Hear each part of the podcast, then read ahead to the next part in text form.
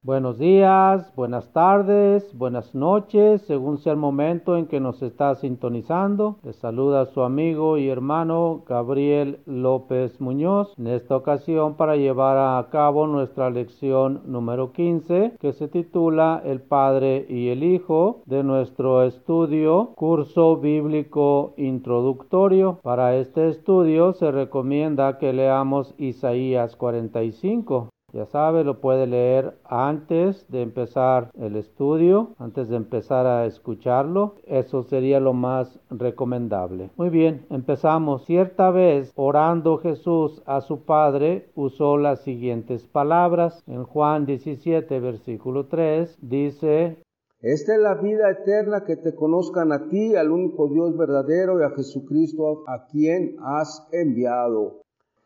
Es esencial que conozcamos a Dios, el Padre, y a su Hijo Jesucristo. Nuestra vida eterna depende de este conocimiento. ¿Y de qué otro modo podemos aprender acerca de Dios y el Señor Jesucristo, sino por la lectura de la Biblia? Es imposible que sepamos algo sobre Dios a menos que estudiemos el mensaje que Él mismo nos ha dado. Dios mismo dijo en Isaías 55, versículos 8 y 9, porque mis pensamientos no son vuestros pensamientos, ni vuestros caminos mis caminos, dijo Jehová, como son más altos los cielos que la tierra, así son mis caminos, más altos que vuestros caminos, mis pensamientos más que vuestros pensamientos un Dios y Padre de todos. ¿Qué podemos aprender de la Biblia sobre Dios? El apóstol Pablo, escribiendo a Timoteo, describe a Dios como en 1 Timoteo 6, versículos 15 y 16 dice,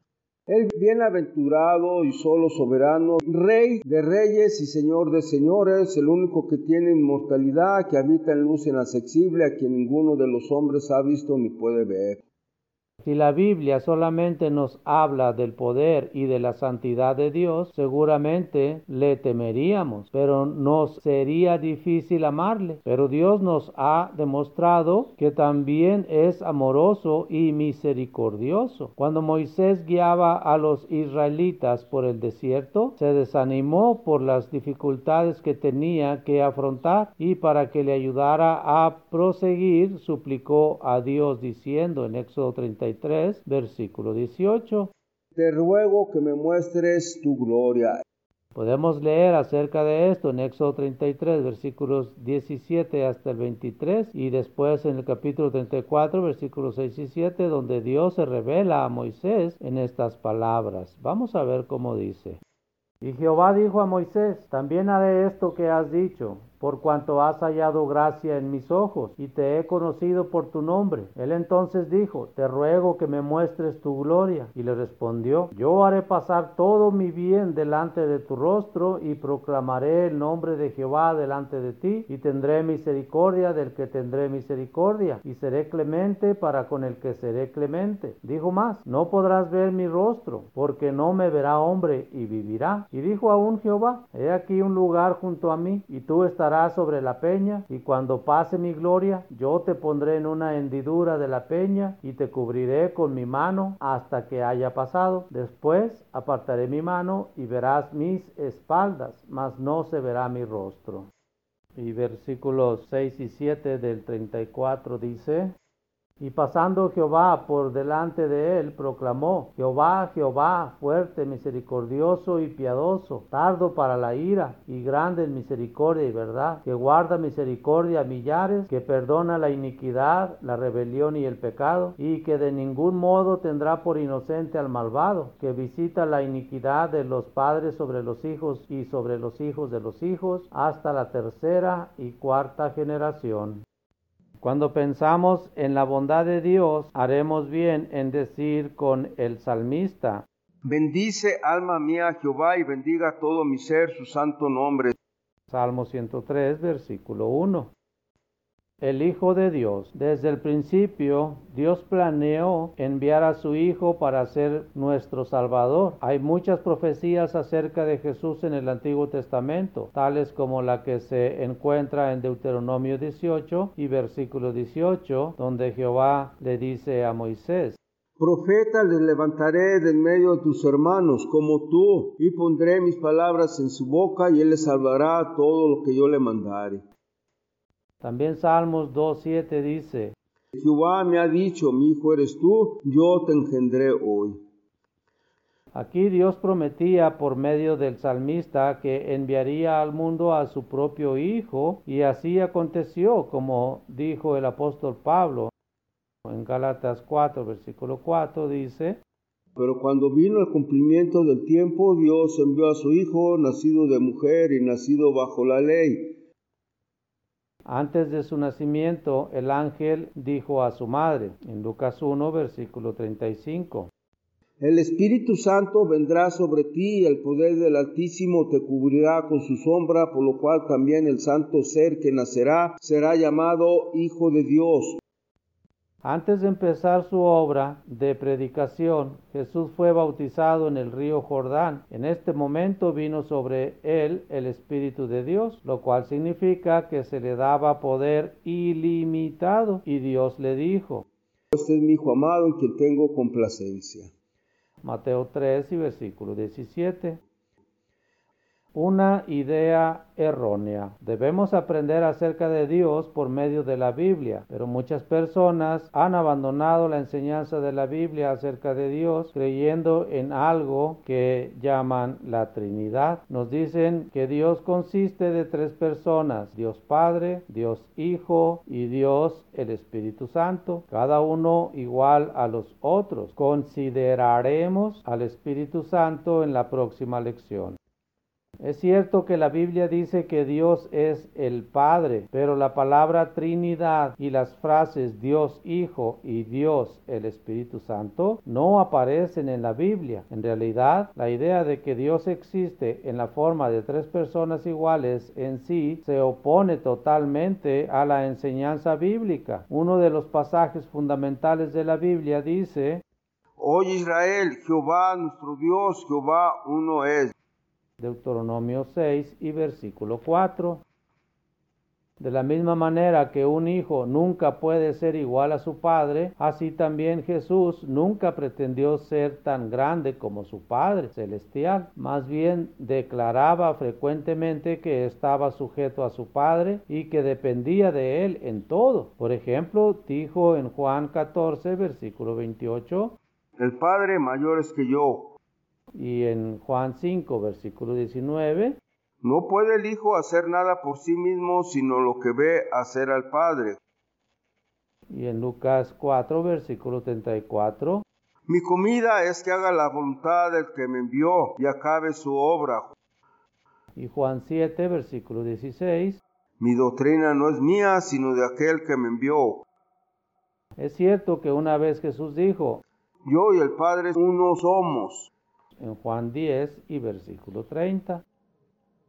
Pero también decimos ser uno con alguna persona cuando estamos perfectamente de acuerdo con ella. En este sentido, Jesús oró que sus discípulos también fueran uno con él y con su Padre, diciendo en Juan 17, versículo 21, para que todos sean uno, como tú, oh Padre, en mí y yo en ti, que también ellos sean uno en nosotros.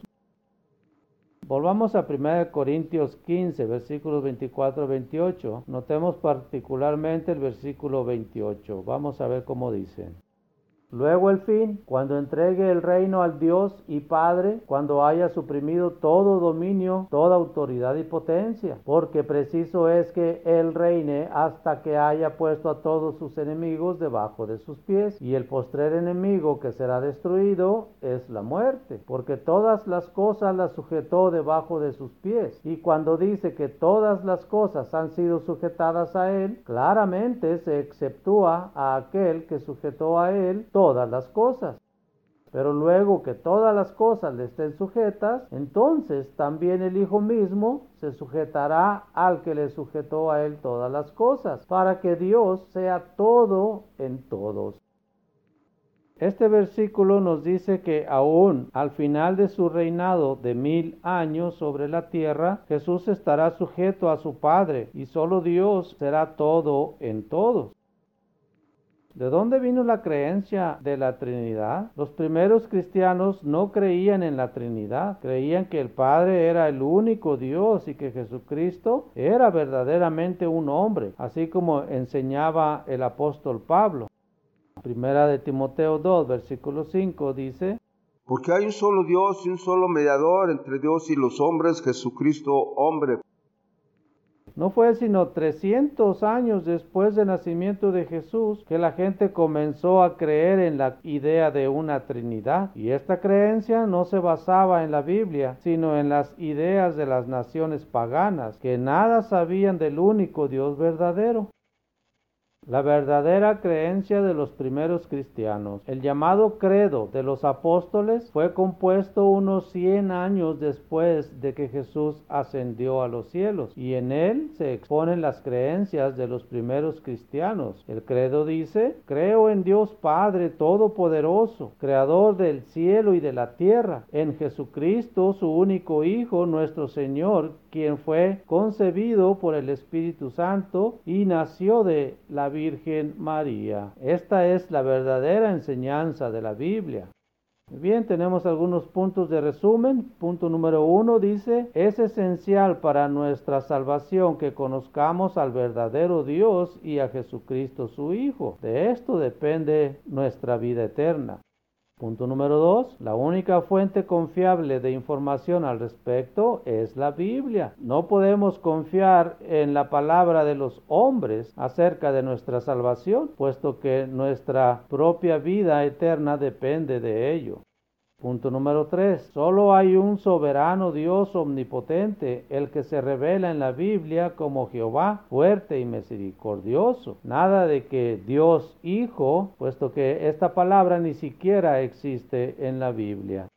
Punto número cuatro, la idea de que Dios existe en la forma de una Trinidad no se enseña en la Biblia y por lo tanto debe rechazarse, pues esta no es una enseñanza bíblica, sino que esto ha venido a ser doctrina de hombres, lo cual rechaza la misma palabra de Dios. Punto número 5. El Señor Jesucristo es verdaderamente un hombre. Depende en todo de su Padre y nunca pretendió ser Dios. Muy bien, tenemos algunas preguntas acerca de nuestra lección número 15 y primera reflexión dice, leemos en Juan 17.3, y esta es la vida eterna, que te conozcan a ti, el único Dios verdadero, y a Jesucristo a quien has enviado. Obviamente ya hemos visto que de esto depende nuestra salvación, pero un punto muy importante, ¿qué es conocer? ¿Qué es lo que debo conocer acerca de Jesucristo? ¿Qué debo conocer acerca de Dios Padre? ¿Qué me piden ellos? ¿Qué me ofrecen? ¿Verdad? Bueno, pues esta es nuestra tarea, que investiguemos qué es lo que nos piden. Vamos a ver el Evangelio, qué es lo que nos dice Mateo, Marcos, Lucas, Juan y todos los demás escritores del Nuevo Testamento. Y también vamos a ver todas las características de Dios en el Antiguo Testamento. Muy bien, reflexión número dos. ¿Cómo podemos conocer a Dios y a Jesús? A través de su palabra que dejó Dios plasmada en papel, como si este fuese un contrato prescrito por dos personas. Ellos, Dios y el Hijo, hicieron su parte. Ahora nos toca a nosotros hacer la nuestra. ¿Cuál sería nuestra parte? Leer la palabra de Dios y cumplir con los mandamientos. Reflexión número 3 dice, en la Biblia Jesús es llamado Hijo de Dios. En Lucas 1, versículo 35 puede corroborar esto. Jesús nunca es llamado Dios Hijo. Pregunta número 4. Jesús nunca pretendió ser igual a Dios. En Juan 5, versículo 19 dice, no puede el Hijo hacer nada por sí mismo, sino lo que ve hacer al Padre. Entonces, una afirmación más de que Jesús es Hijo de Dios.